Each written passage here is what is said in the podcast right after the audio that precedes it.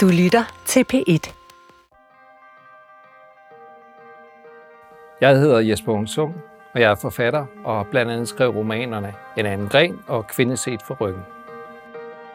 Jeg bliver ramt af kunst, når den minder mig om, hvad det vil sige at være menneske. Jeg bruger selv ord i forsøg på at sige noget om det samme, altså hvem jeg er og hvad et menneske er. Og jeg bliver ramt af kunst, ofte dybt og inderligt, når andre formår at sige noget om det samme. En af dem, der i den grad har ramt mig, er Michael Kvium og hans værk Selvportræt fra 1985. Hej Michael. Hej. Tak fordi jeg må besøge dig her i dit værksted i Nordsjælland. Og jeg vil lægge ud med at høre, hvad skal der til for, at du bliver ramt af kunst? Det samme. Ja. Det menneskelige, tror jeg, at vi alle mennesker øh, øh, sanser med det samme. Øh, altså det er, det, det er der, hvor vi, hvor vi bliver til stede, tror jeg. Er det ikke det? Altså, at vi bliver til stede sammen med andre. Altså, man sidst mente jo, at kunst, det var, det var sådan, det skulle være som en, en blød lænestol, hvor man kan læne sig tilbage og have det vidunderligt. Og jeg har stik modsat. Jeg vil fandme ikke have det vidunderligt. Ikke noget stressless her. Nej. jeg mener, at kunst er et af de få steder, hvor man... Altså kunst generelt, altså hvor der er faktisk muligheden for at pille i vores meget tilmodsede hjerne. Til at stille sig selv nogle andre spørgsmål, øh, end dem vi læser os til i, i hvad hedder det, nyheder og i, i livsstilsblade og så videre, ikke? Fordi vi aflæser faktisk bare, altså vi, vi bliver ligesom teenager, bare ligesom alle dem, der er rundt om os. Og hvad og det, kommer vi nok ikke særlig meget videre af. Men nu vi øh, sidder her og taler om det menneskelige, så øh, stiftede jeg bekendtskab med dig første gang, Michael, med dit værk som 18-årig, da jeg gik på øh, kostskole i Nyborg. Og den er sådan tilknyttet gymnasiet, og, og når jeg nævner, at det var kostskolen, så er det fordi, de holdt en, øh, en række aviser, som man så kunne sidde nede i, i stuen og læse. Og der slog jeg op i de, her, en af de aviser, der så jeg så dit øh, selvportræt fra 1985.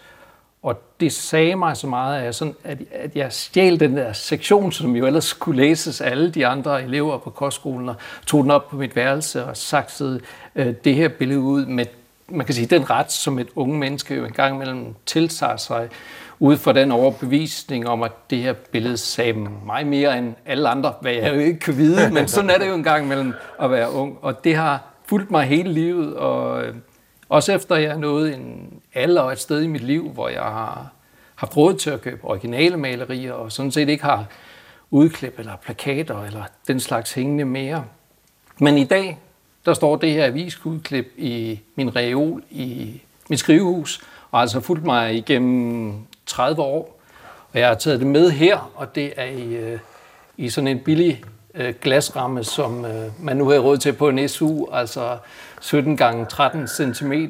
Øh, måske skal vi indskyde, at originalen jo hænger på øh, Horsens Kunstmuseum og er 130 gange 2 meter, tror jeg. Ja, et, et, et, et temmelig stort maleri. Men det her ramte mig på en måde, som jeg øh, har brugt mange år, tror jeg, på at forstå, men, men som ung er man jo også jo åben og modtagelig, og det, der var sådan et eller andet, øh, det ramte en blafrende øh, sjæl, og, og hvis jeg sådan her, jo 30 år efter, skal forsøge at sætte nogle flere ord på, hvad der egentlig var, som det gav mig, og som gør, at jeg har haft det med mig hele tiden, så er det, at for mig skildrer det, øhm, jeg vil sige, magt og afmagt i, i et og samme billede. Øhm, altså, der afspejler på den måde også, sådan man, som man kan have det, når man er 18 år og, og, og går der på gymnasiet, at øh, der er så meget en energi og kraft, og så samtidig så meget en tvivl og velsmærts og uformåen, at man på en måde som ung er så fri, som man aldrig nogensinde bliver,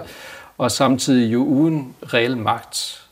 Øhm, og hvis man ser på maleriet, så til venstre i billedet har vi jo, jeg ved ikke om jeg skal sige et, et øh, menneske, men i hvert fald et væsen eller en skikkelse, som står ved et åbent vindue og kigger ud, og der er noget sådan reptilagtigt ved den her øh, fladpandede hovedform.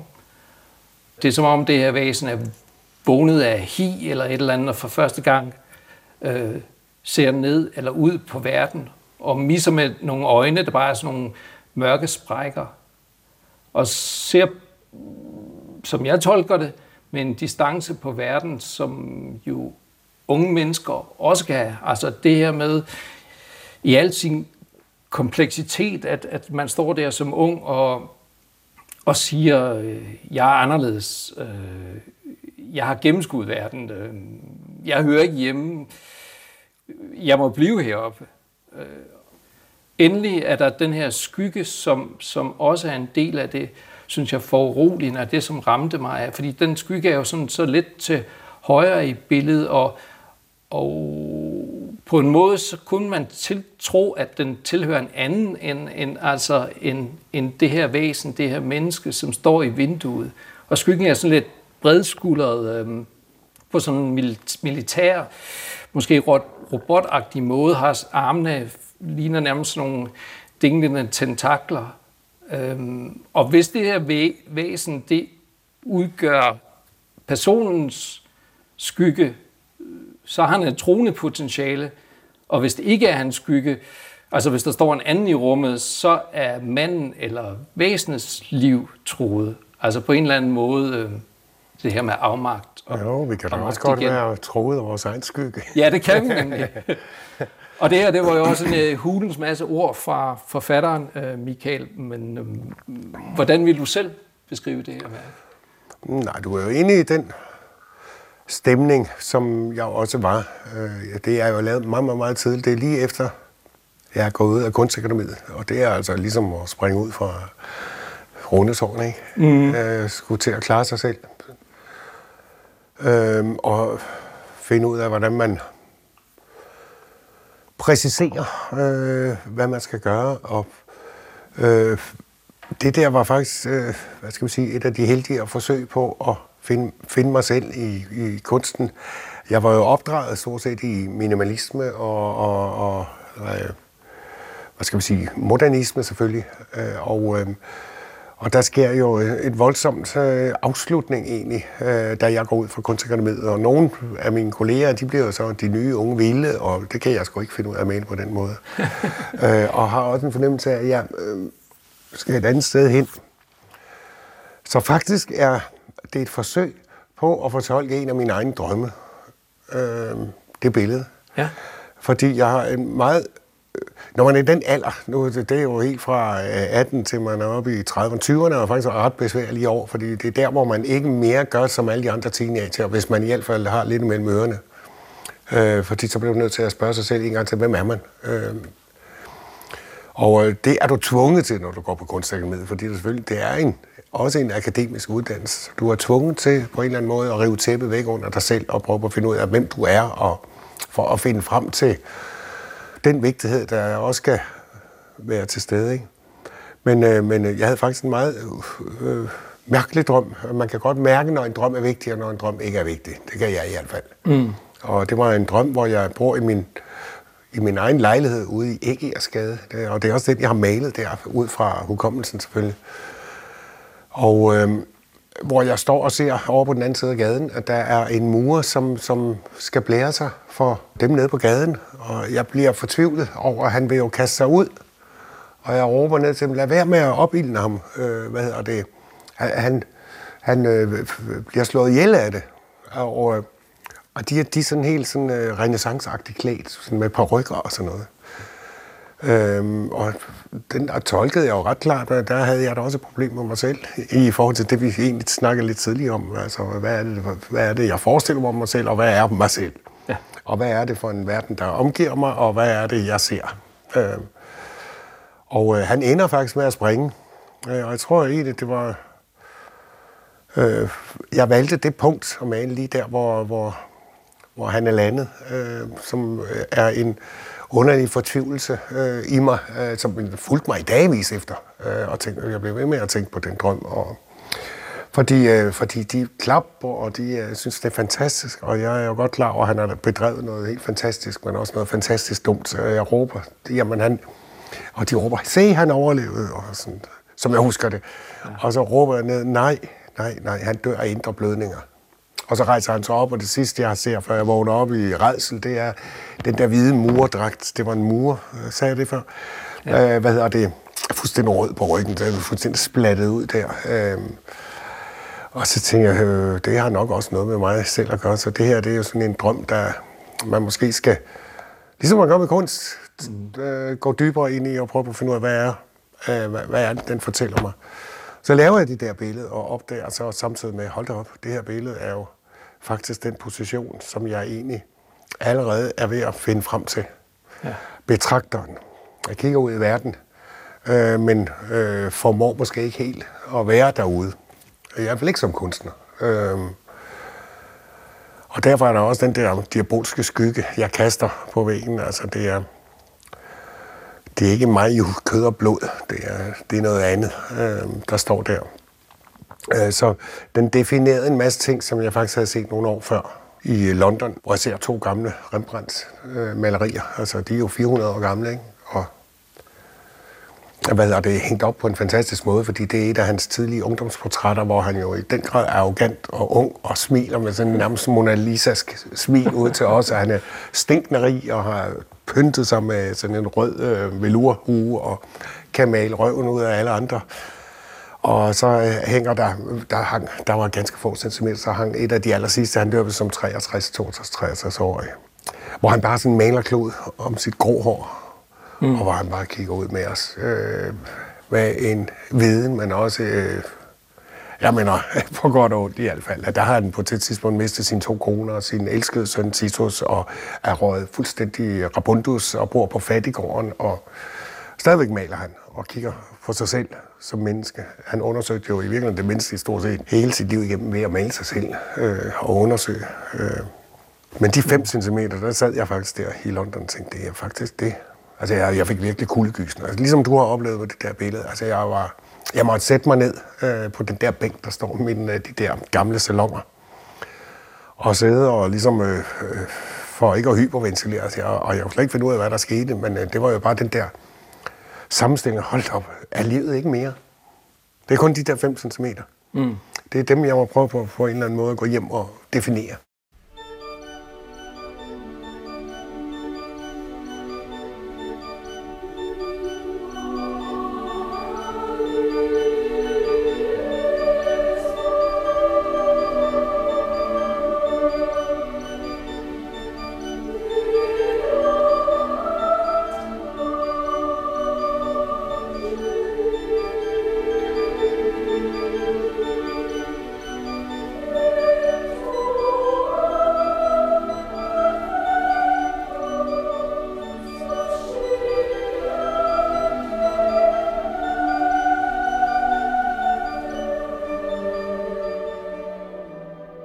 Men noget andet, som jeg ligesom kom til at tænke over, det var, at øh, en af årsagerne øh, til, at det her øh, maleri har betydet så meget for mig, det var måske også, og det er lidt, sat lidt på spidsen, men at det i virkeligheden øh, foregreb øh, mig som forfatter.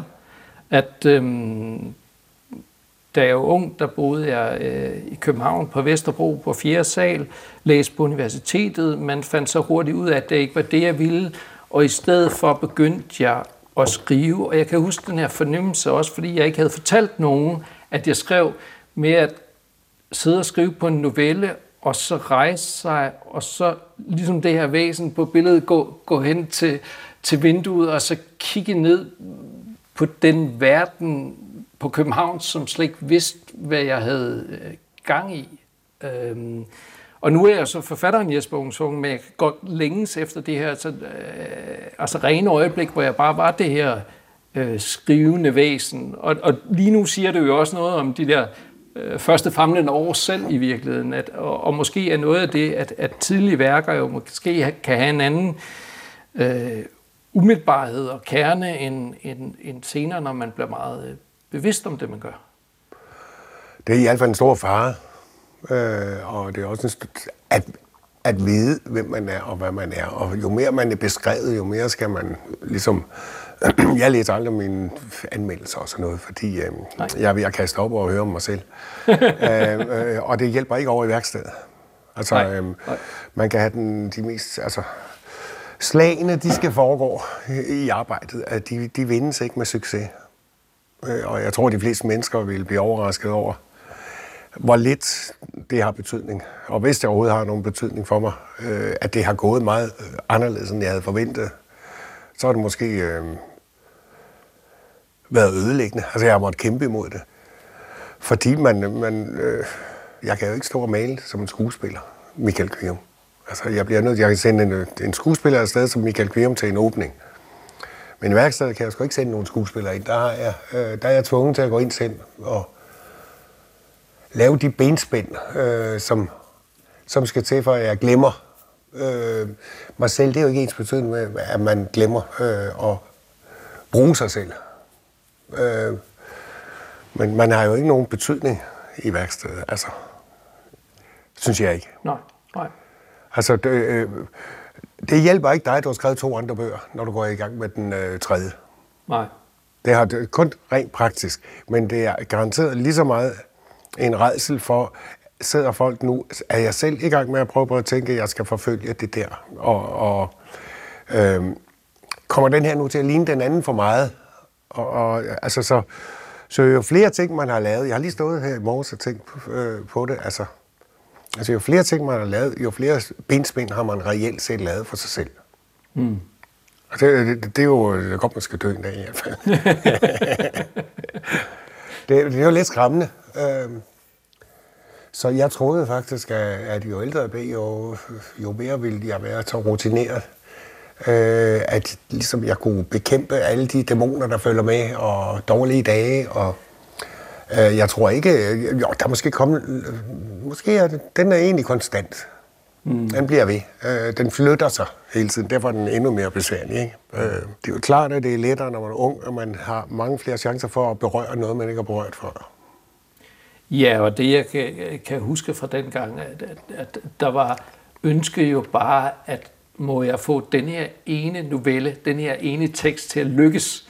Så når man ligesom har lykkes relativt godt med det, Ja. så arbejder man så videre, og nu er problemet, at hver gang jeg skal begynde på en tekst, så ved jeg, at jeg kunne begynde på den på tusind andre måder. Ja. Altså, jeg kunne, jeg kunne, altså så på den måde forvandler sproget sig til sådan et, et medusa-hoved, som, som hvis man stiger lige ind i det, så, øh, så bliver man til sten. Ja. Så man skal holde det der spejl og finde en eller anden vinkel, som, Ja. som så gør, at man kan gå i gang.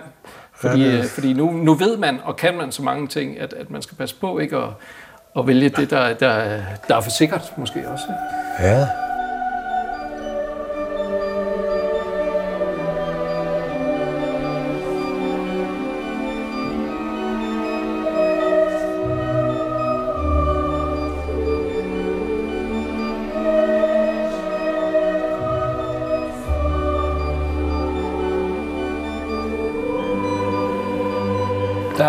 En ting, som jeg meget gerne vil spørge dig om, Michael. Jeg er interesseret i, hvad man kan kalde ryg inden for kunst. Altså jeg forsøger selv at rykke mig kunstnerisk. Både i den betydning at gå nye veje, men også at rykke op på et højere niveau. Hvordan ser du på den slags i forhold til dit virke? Altså har du for eksempel stået på Prado foran Goya og tænkt, at du måtte stræbe efter noget andet, noget mere? Ja, det tror jeg også er ret vigtigt, faktisk, at man gør. Øh, Og jeg kan huske, at jeg fik skældt ud på Kunstakademiet i København, fordi vi blev meget også undervist i danske kunstnere. Mm. Og jeg sagde, jamen altså, øh, og, øh, jeg ved faktisk godt, hvor idéerne til den danske kunstner øh, virke er, det er faktisk skabt af en anden kunstner, som boede et andet sted. Og hvorfor fanden skal jeg ikke så gå efter øhm, efter toppen af pyramiden. Altså, hvorfor, hvorfor bare kravle efter den nærmeste? For det skaber under andre omstændigheder ikke det maksimale. Det kan godt være, at man ikke når op, men, øh, men og det var der altså nogle af professorerne, der blev personligt stødt over. Øhm, og der var jeg ung og arrogant, selvfølgelig. Og jeg har været ud og stået øh, foran rigtig mange kunstnere. Øh, og smuldret til støv. Øh, og tænkte, nu går du hjem og tager dig sammen går du fandme hjem og tager dig sammen. Ja. Øh, og koste hvad det vil, du skal i hvert fald blive lige så god. Ja. Øh, jeg ved ikke, om det egentlig er... Det er i hvert fald ikke karriere, som, som, som er blevet meget mere tydeligt i, i dag, end det var i 80'erne. Altså, jeg tror, at der er ret, ret meget... Altså, det her karrierebegreb har ligesom flyttet ind på ambitionsstedet, ikke? Ja. Øhm, som jeg synes er en farlig ting. Øh, men det er nok bare, fordi jeg vil være gammel. Altså, øh, hvor... Altså, set ud fra min vinkel, så skal man ønske... Altså, basis må være, at jeg vil fandme gerne prøve at se, om jeg bare én gang kan lave et fantastisk kunstværk. Ja. Og lykkes det to gange, så øh, øh, er det fabelagtigt. Lykkes det aldrig, så var det et godt forsøg. Man kan sige, at min allerstørste frygt, der var helt ung, det var at være totalt øh, fiasko. Der er altså ikke ret mange mennesker, der synes, det er sjovt. Men fiasko er ikke, at man ikke bliver en god kunstner. Fiasko er, at man ikke kunne. Ja. Ikke? Øh, og den, en fiasko er svær at bære, ikke? Altså, jeg så altid sådan et billede af, at jeg endte i en etværelseslejlighed et eller andet sted i en forstadskommune. Fader det. Og, og var klar over, at jeg, jeg vil nok sidde og prøve at fedt med det her maleri, indtil, indtil et eller andet åbenbarede sig for mig. Øh, fordi jeg ligesom havde trådt for langt ind i kunsten. Ikke? Det var altså en god drivkraft også til at blive stående længere om aftenen. Og ligesom når man har fået en ordentlig losing, øh, enten af sig selv eller omgivelserne, så bare sige, jeg skal fandme vise, at jeg kan tage mig mere sammen. Mm. Ikke?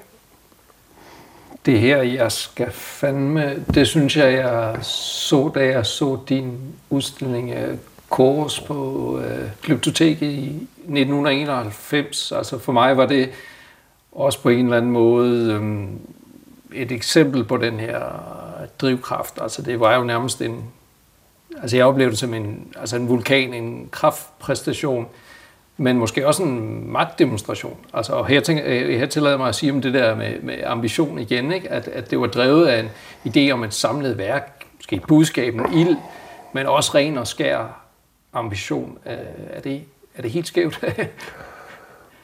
øhm, nej, det er det faktisk ikke. Øh, jeg, øh, jeg har i de foregående år faktisk øh, eksperimenteret meget, og det tror jeg også, man skal. Der har jeg sprællet meget, og var ind nærmest i... Jeg kan huske, der var en, der lige pludselig sagde, Nå, nu begynder man snart at kunne lide din billede, for nu har der sådan en Per Kirkeby-stemning over det. Bum, sagde det så. så var jeg klar over, øh, at jeg var, jeg var glædesvinget.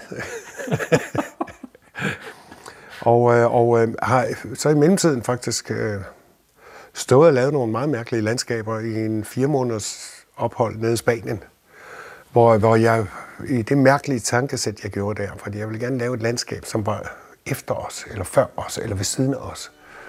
Og der er det blandt andet, jeg spiller. Det er helt dengang, jeg spiller øh, Forest Requiem. Øh, i de fire måneder øh, i træk.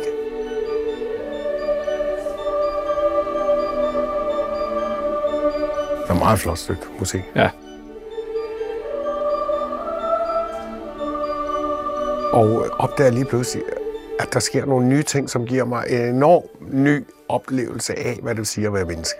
At, at jeg formår i, en af, i nogle af skitserne at vinde det der fuldstændig automatisk. Når vi snakker om fødekæde, så er vi jo altid, altid et stort dyr, der er i toppen.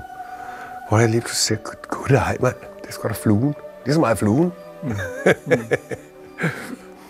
og, og, og det ændrer jo fuldstændig min holdning til mennesker Øh, og skaber jo også en, en redsel i virkeligheden. Altså, og der, der laver jeg jo, altså et af de billeder hænger på Statens Museum for Kunst, øh, tror jeg for øjeblikket, kor, som mm. den også ligesom øh, bliver opkaldt efter, ikke?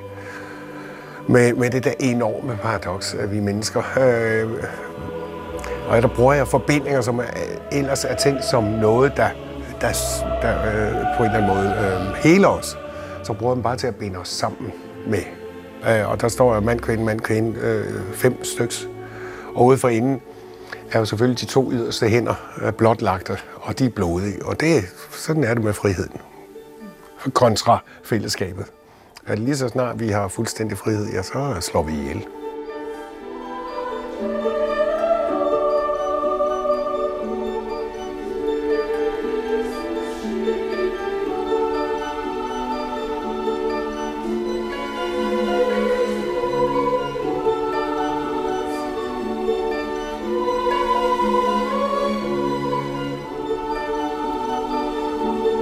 Hvis jeg bruger musik, så bruger jeg det på den måde, at jeg, hvis jeg skal have en hel udstilling, så er det for at holde koncentrationen på, og så kan jeg spille det i fire måneder, indtil jeg er færdig med den udstilling. Ja, ja. Øh, hver dag.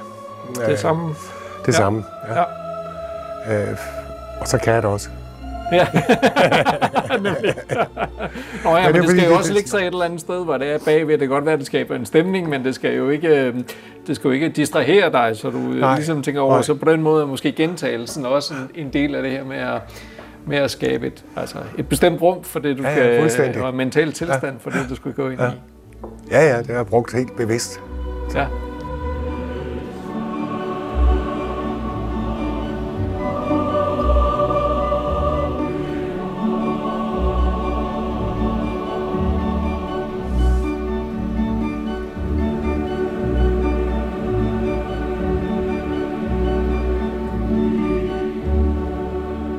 Taler om at opleve kunst i dette program, hvad den har givet os som mennesker og som kunstnere.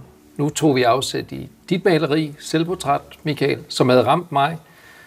Så her til sidst er det din tur. Hvad har særligt ramt dig? Oh. Se, det er jo sjovt, fordi der ville jeg, det letteste ville næsten at være at vælge en maler, men det tror jeg faktisk øh, ikke, jeg vil gøre. Nej. Øh, men spring over på- i din bane og sige, jamen altså, øh, John Steinbeck, mm. da jeg var meget ung, jeg vil tro, jeg har været 12 år. Øh, rutebil på afveje. Ja, det er da også en skøn bog. er fantastisk for et ung menneske. Ja. Ja. Og jeg har så ofte den i tankerne. Men det er jo fantastisk.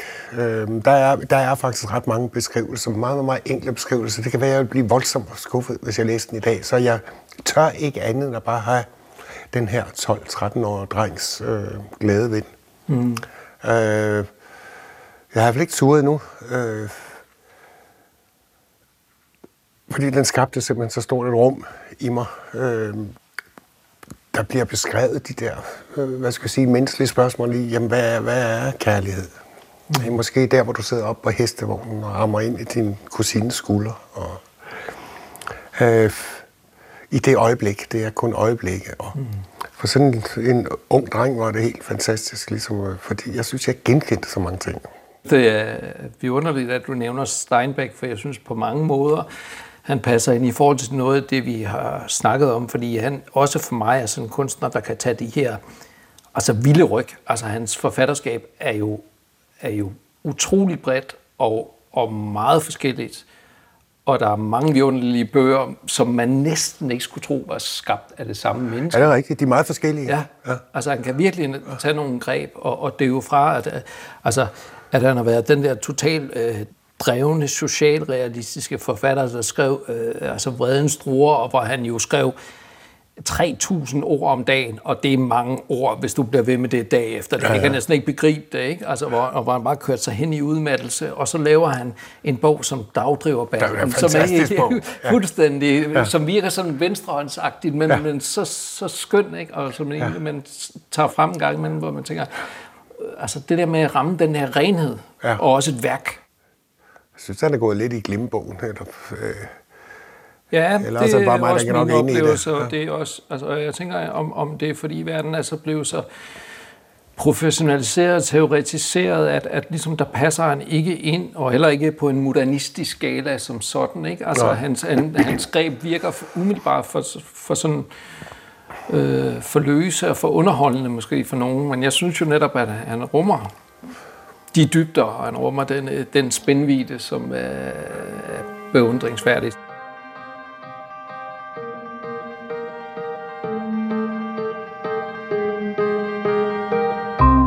Michael, tak fordi jeg måtte besøge dig her i dit værksted.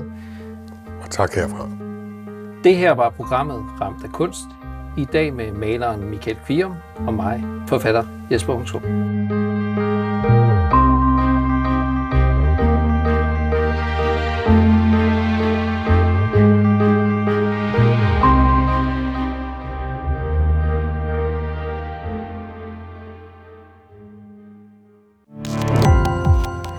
Gå på opdagelse i alle DR's podcast og radioprogrammer. I appen DR Lyd.